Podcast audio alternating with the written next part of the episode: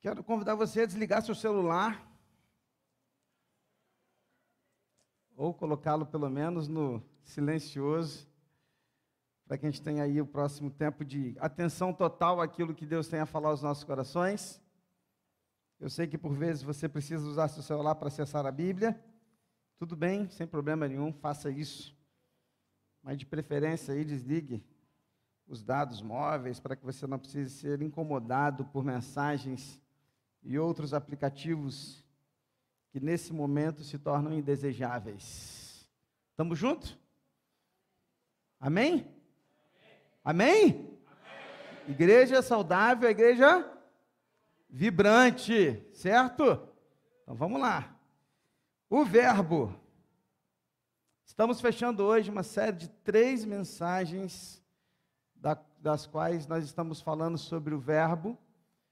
E nesse momento nós vamos finalizar com, os últimos, com as últimas reflexões naquele que é o capítulo que estamos estudando nesses domingos de dezembro.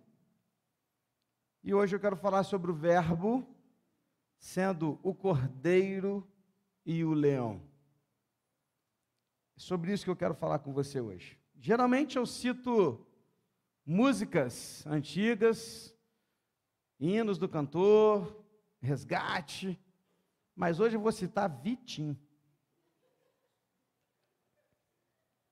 Os lábios tudo já sabe o que, que é, jovens, né? Vitim. Como diz Vitim, af, que homem. Que maravilha, hein? Eu descobri que o amor me ama também. Af, que maravilha, hein? Eu descobri que o amor não é só algo, mas é alguém. Amor é verbo, tem nome. Ah, é o homem. Amor é verbo, tem nome. Af, que homem. Você acredita que esses meninos ouvem isso? Cara, mas é legal a letra. Letra é boa. Até o Vitinho sabe que o amor é verbo.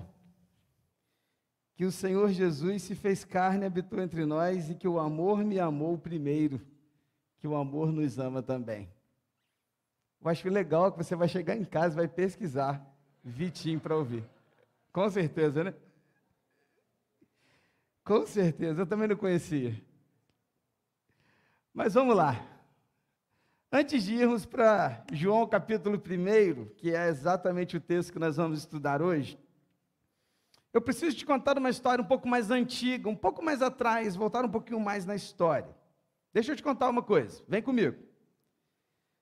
Depois do dilúvio, quando Deus julgou o mundo por conta da sua maldade, da sua iniquidade, impiedade e imoralidade, inclusive nesse momento do dilúvio, dando-nos o exemplo e um insight do que será e de como será o fim dos tempos, que assim como o dilúvio será inesperado, surpreendente, e só haverá salvação para aqueles que fizerem parte da arca, que conhecemos hoje como igreja.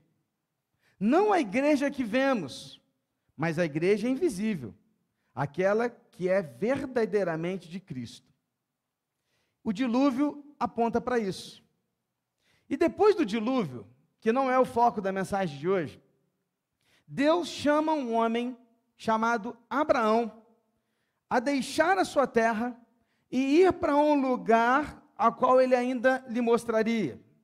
E Deus lhe fez uma promessa.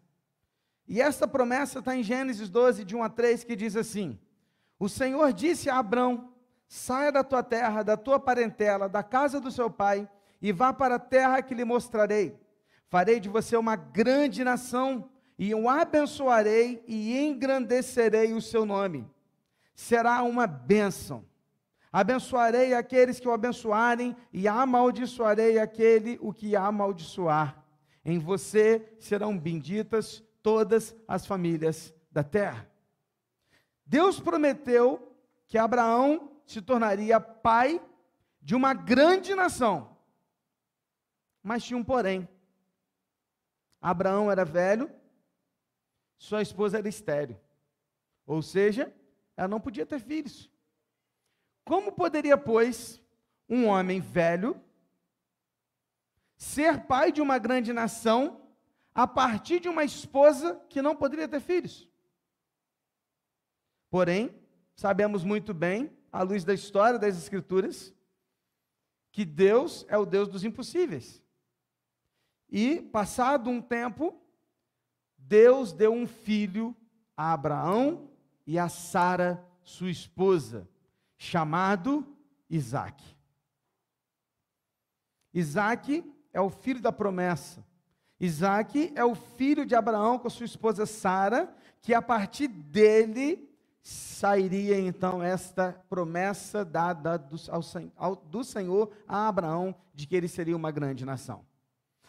Mas a história não é tão simples assim, porque em um certo momento da história, em Gênesis capítulo 22 em específico, algo inesperado acontece. Porque Deus vai até Abraão, o procura e lhe pede algo. E o texto diz nos versículos 1 e 2 de Gênesis 22 assim: Aliás, perdão.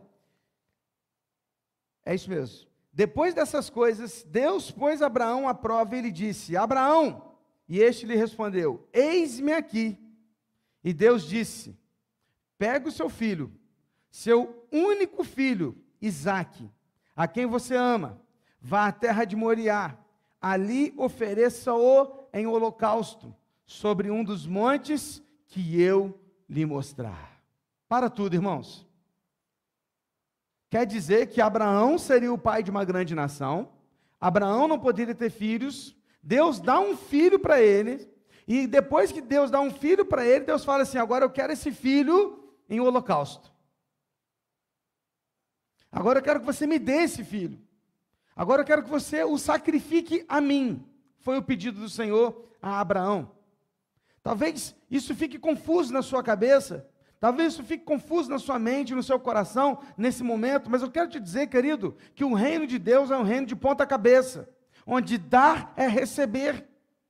E o cumprimento da promessa de Deus não estava e não está relacionado ao que eu tenho, mas naquilo que eu estou disposto a ofertar a Deus.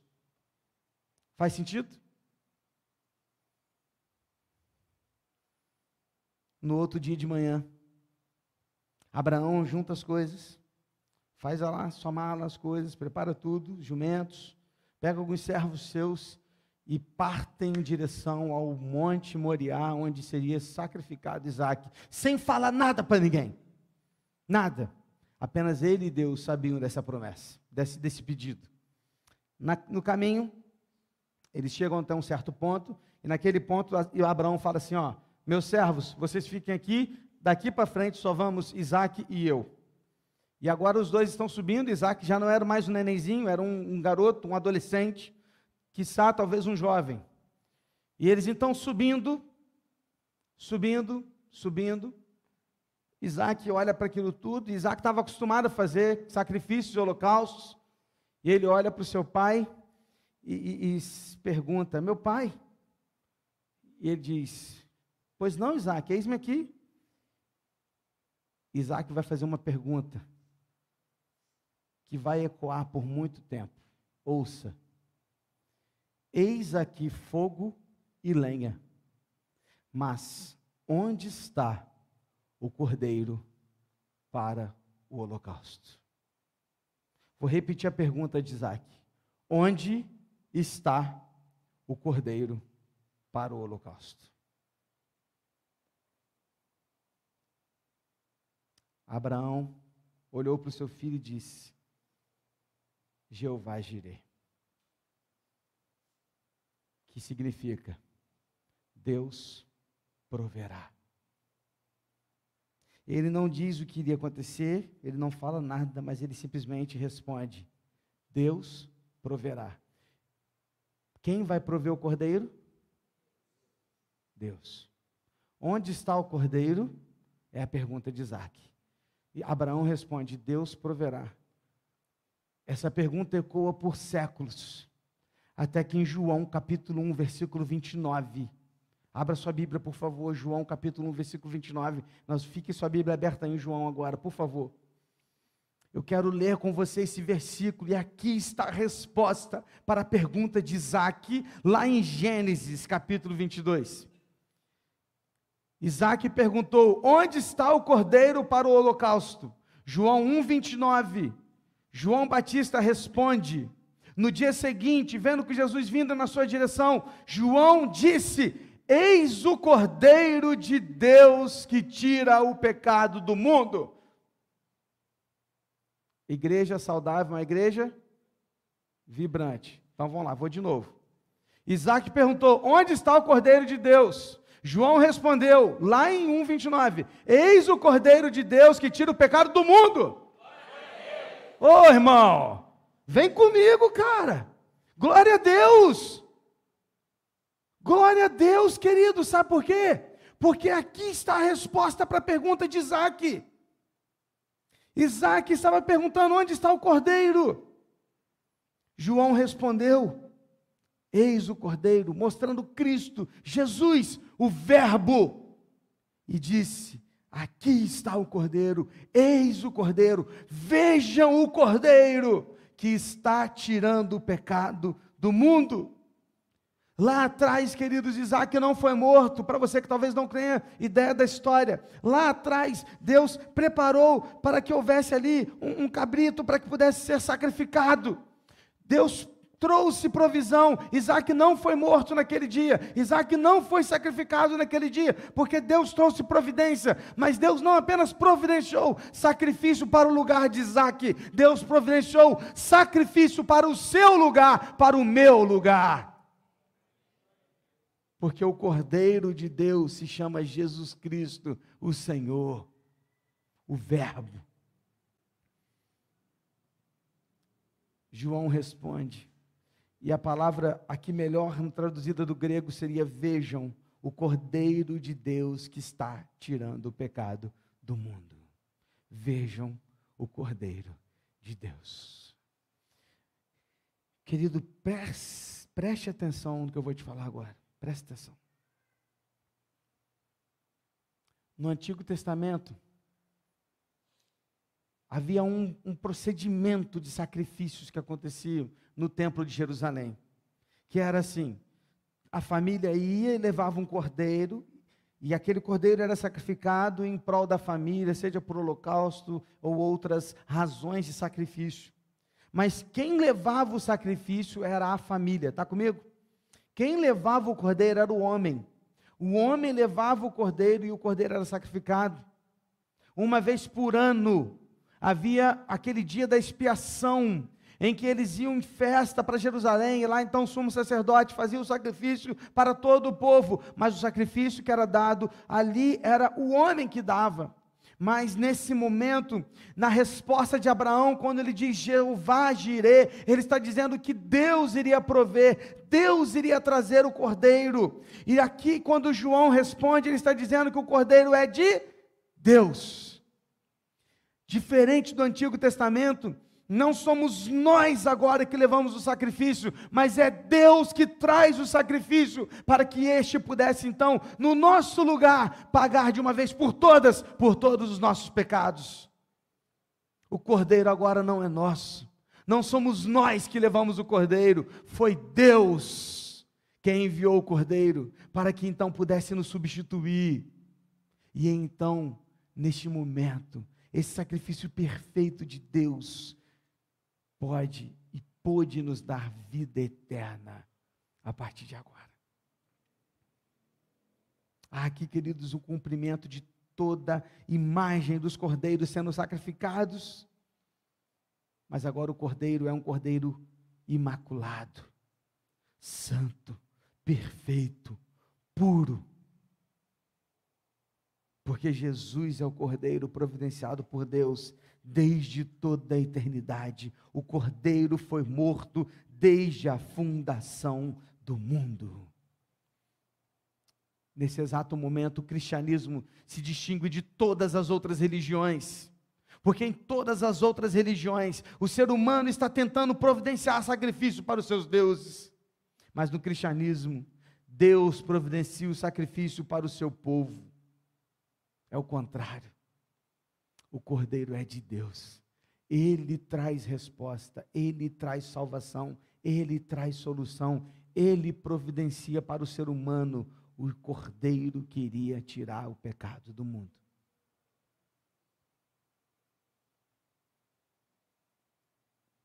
Meus irmãos, isso é uma coisa maravilhosa. Eu não sei você, mas quando a gente lê textos como esse, eu fico pensando: como pôde Deus amar um povo tão ingrato como a gente? Como pôde Deus enviar o teu filho amado para que morresse em nosso lugar? Como pôde? Olhando para esse texto, eu aprendo, querido, que acima de tudo, nós devemos olhar para Jesus como nosso sacrifício, como nosso substituto, aquele que levou sobre si as nossas dores, o pecado que estava sobre nós agora está sobre ele, e pelas suas pisaduras nós somos sarados. Devemos olhar para o seu sangue derramado, que nos limpa de todo o pecado. Devemos nos gloriar, não apenas na cruz de Cristo, mas também pregar apenas a cruz de Cristo, porque não há salvação em outro nome senão em Jesus Cristo, o Senhor, o Verbo que se fez carne, o Verbo que é eterno, o Verbo que é o Cordeiro. O Verbo é aquele que veio morrer em nosso lugar. Está comigo? Ainda olhando para esse versículo, duas coisas se destacam sobre a missão de Jesus aqui. Primeiro é o alcance dela. O alcance é o mundo. O cordeiro que está tirando o pecado do mundo. O alcance da missão de Cristo é todo povo, toda raça, toda tribo, seja qual for sua língua, cultura ou forma de sobreviver. Jesus veio para todos, está disponível a todos. Para tantos, eles precisam saber, eles precisam ouvir. E como saberão se não há quem pregue? É aí que entra você, é aí que entra eu, é aí que entra a Igreja Batista Betânia, é aí que entra a nossa missão, queridos, porque como igreja, a nossa missão é pregar o Evangelho para ganhar almas para Cristo. Esse é o nosso objetivo. Você não está aqui, queridos, apenas para ser um crente SSS. Conhece esse? Salvo sentado e satisfeito. Nós somos chamados para fora.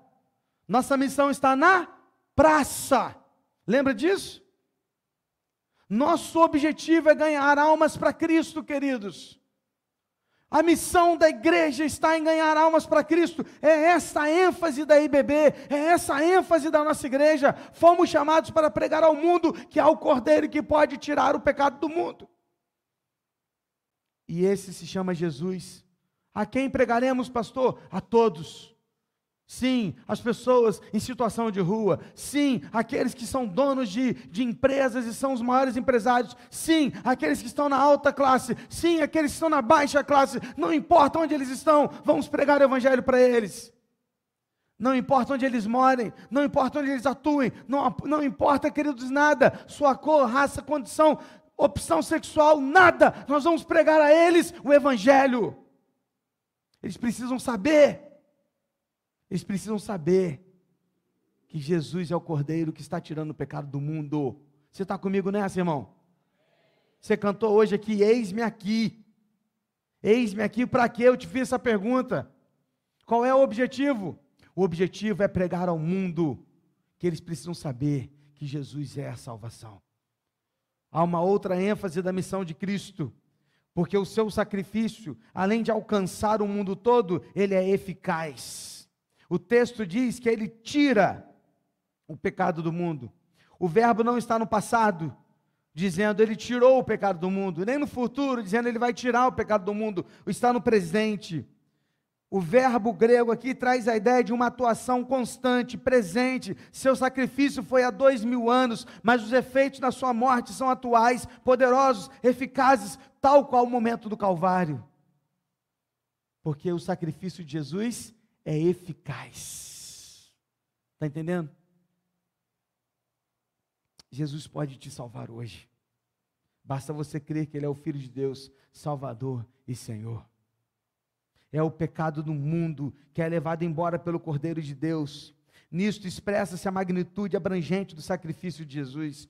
Presta atenção, queridos todos os pecados, não apenas os mais leves, mas também os de cor de sangue e os terríveis, não apenas os pecados de Israel, mas também os de, dos demais povos, não apenas o pecado daquele tempo, mas também o de hoje e também o de amanhã, não apenas o pecado de outros, mas o meu e o seu.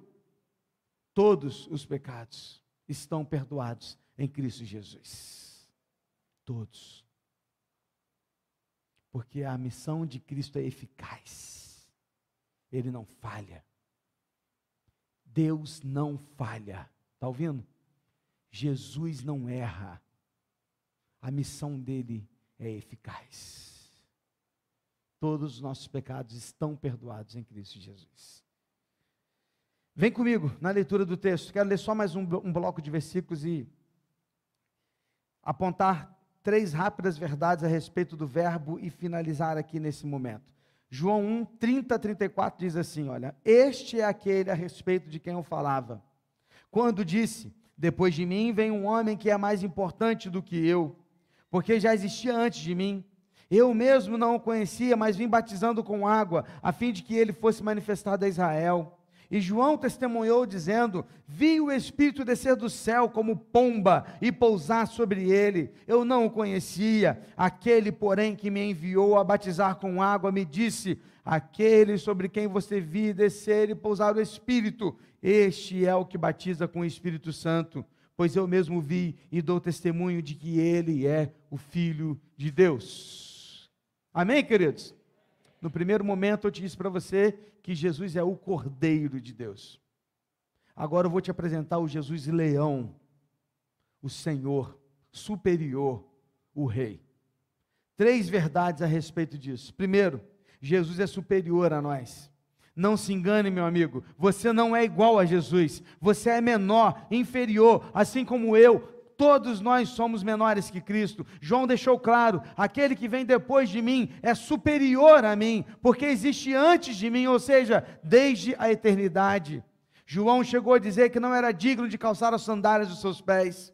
Jesus tem primazia, Ele é o primeiro, Ele é o eterno, Ele é superior, Ele é primogênito, Ele é o único, Ele é o Senhor.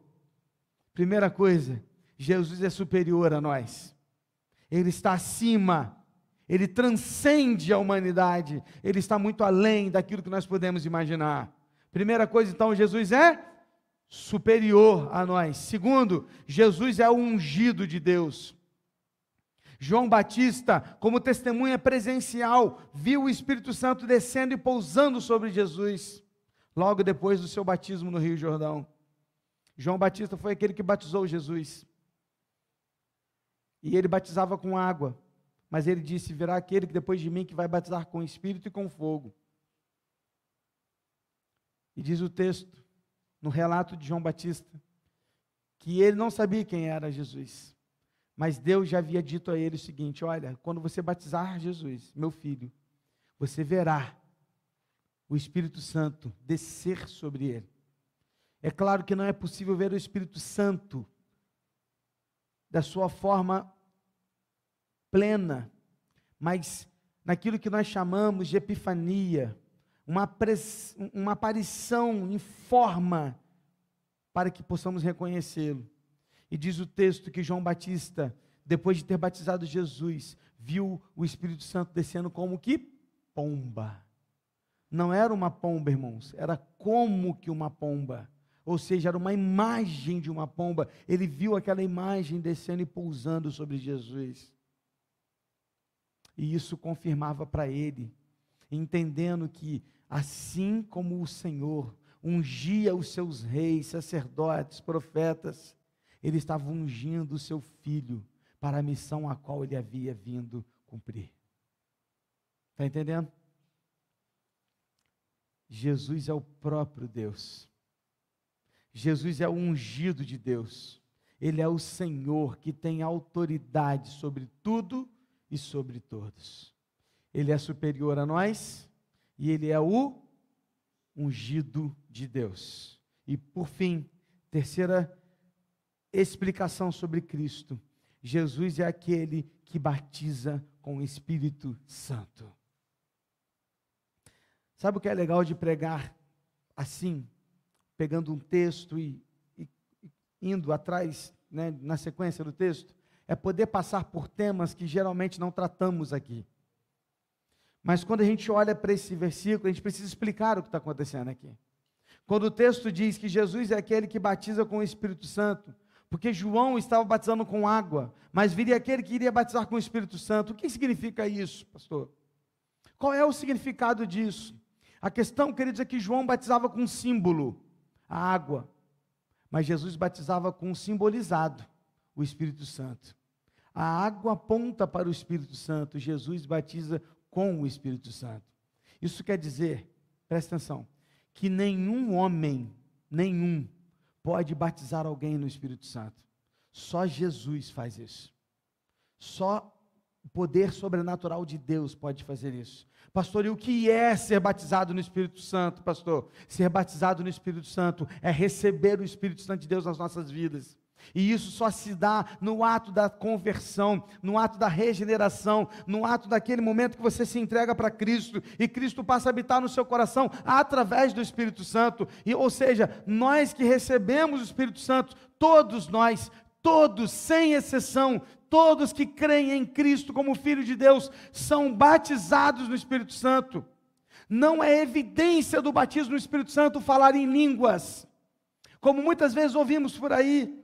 Mas a evidência do batismo no Espírito Santo é o fruto do Espírito. E o fruto do Espírito é aqueles gomos que nós conhecemos: amor, alegria, paz, benignidade, longanimidade, mansidão, domínio próprio, ou seja, evidências de alguém transformado, a evidência de alguém batizado do Espírito Santo está muito mais ligada ao seu caráter que aquilo que ele faz no, no sistema religioso não tem a ver com falar em línguas estranhas, o que muitas vezes se divide por aí dizendo quem é batizado no Espírito Santo fala em línguas, quem não é não fala, e se cria dois grupos de crentes, os mais crentes e os menos crentes. Isso não é verdade, isso não é bíblico. Falar em línguas é um dom como outro qualquer, que deve ser utilizado da forma correta, como Paulo ensina em 1 Coríntios 14. Faz sentido? Quem batiza com o Espírito Santo é Jesus. Porque o batismo com o Espírito Santo nada mais é que a regeneração, é a conversão, é ser salvo em Cristo.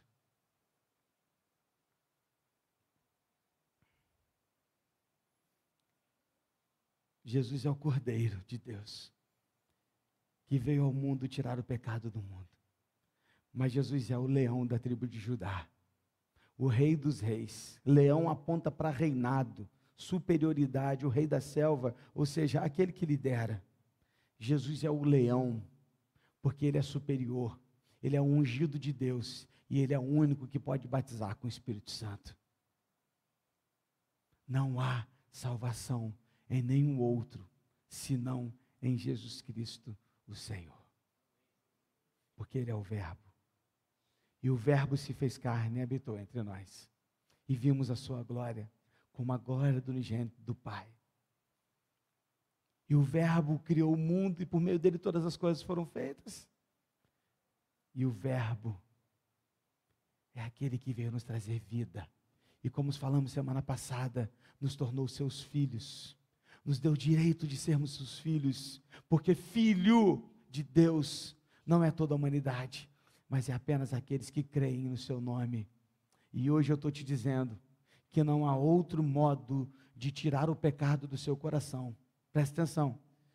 Todos nós somos pecadores. E por causa disso estamos indo para o inferno. A única maneira de virar a rota e ir para o céu, para ver a eternidade com Cristo, é Cristo entrar na sua vida, libertá-lo do pecado, batizá-lo no Espírito Santo, a fim de que você o receba e ele agora passa a reinar no seu coração. Não há outra forma, não há outro meio, não há outro caminho, porque Jesus disse: Eu sou o caminho, a verdade e a vida. Ele é o cordeiro que tira o pecado do mundo, mas ele também é o leão que reina e governará por toda a eternidade, porque ele é superior, ele é ungido, ele é o rei. Ele virá e voltará para levar a sua igreja, como o rei que ele é. Ele vai nos levar. Amém? Ele disse que viria, e ele veio. Ele disse que morreria, e ele morreu. Ele disse que ressuscitaria, e ele ressuscitou. Ele disse que voltaria. Ele voltará. Amém? Porque ele é o cordeiro, mas ele também é o leão. Feche seus olhos, querido. Feche seus olhos.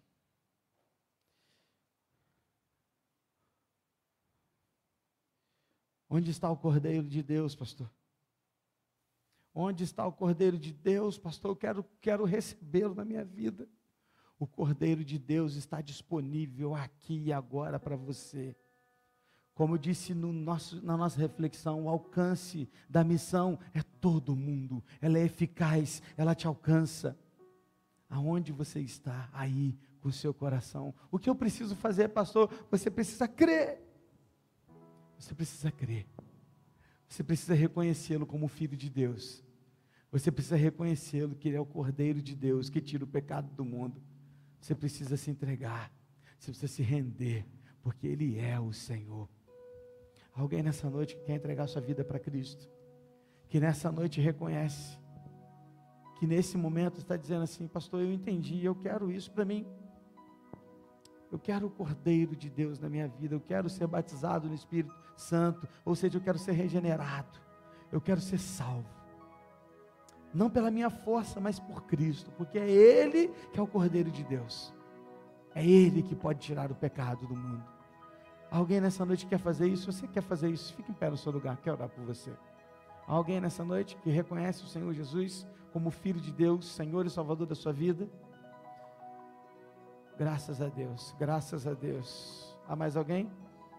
Há mais alguém que entendendo essa palavra reconhece que Jesus é o Filho de Deus e que hoje quer falar assim: eu quero deixar tudo para trás, Senhor.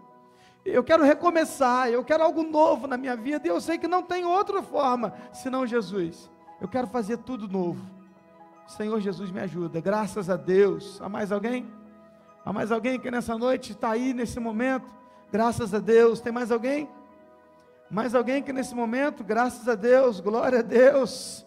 Há mais alguém que reconhece o Senhor nessa hora como Filho de Deus, o Cordeiro de Deus que veio tirar o pecado do seu coração e pode te dar uma nova vida. Pela última vez, eu não vou te perguntar mais, eu não quero ser insistente, mas eu quero te perguntar pela última vez. Você que está sentado ainda no seu lugar, você que está da sua casa, manda aí um, um chat aí, um, um eu quero, que nós vamos falar com você.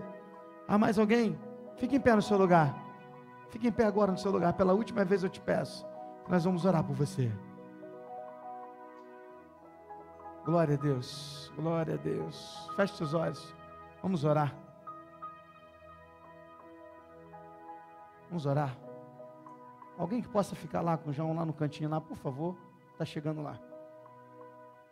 Glória a Deus. Glória a Deus. Feche seus olhos. Vamos orar. Pai querido, Pai amado, nesse momento eu venho a Ti, Deus,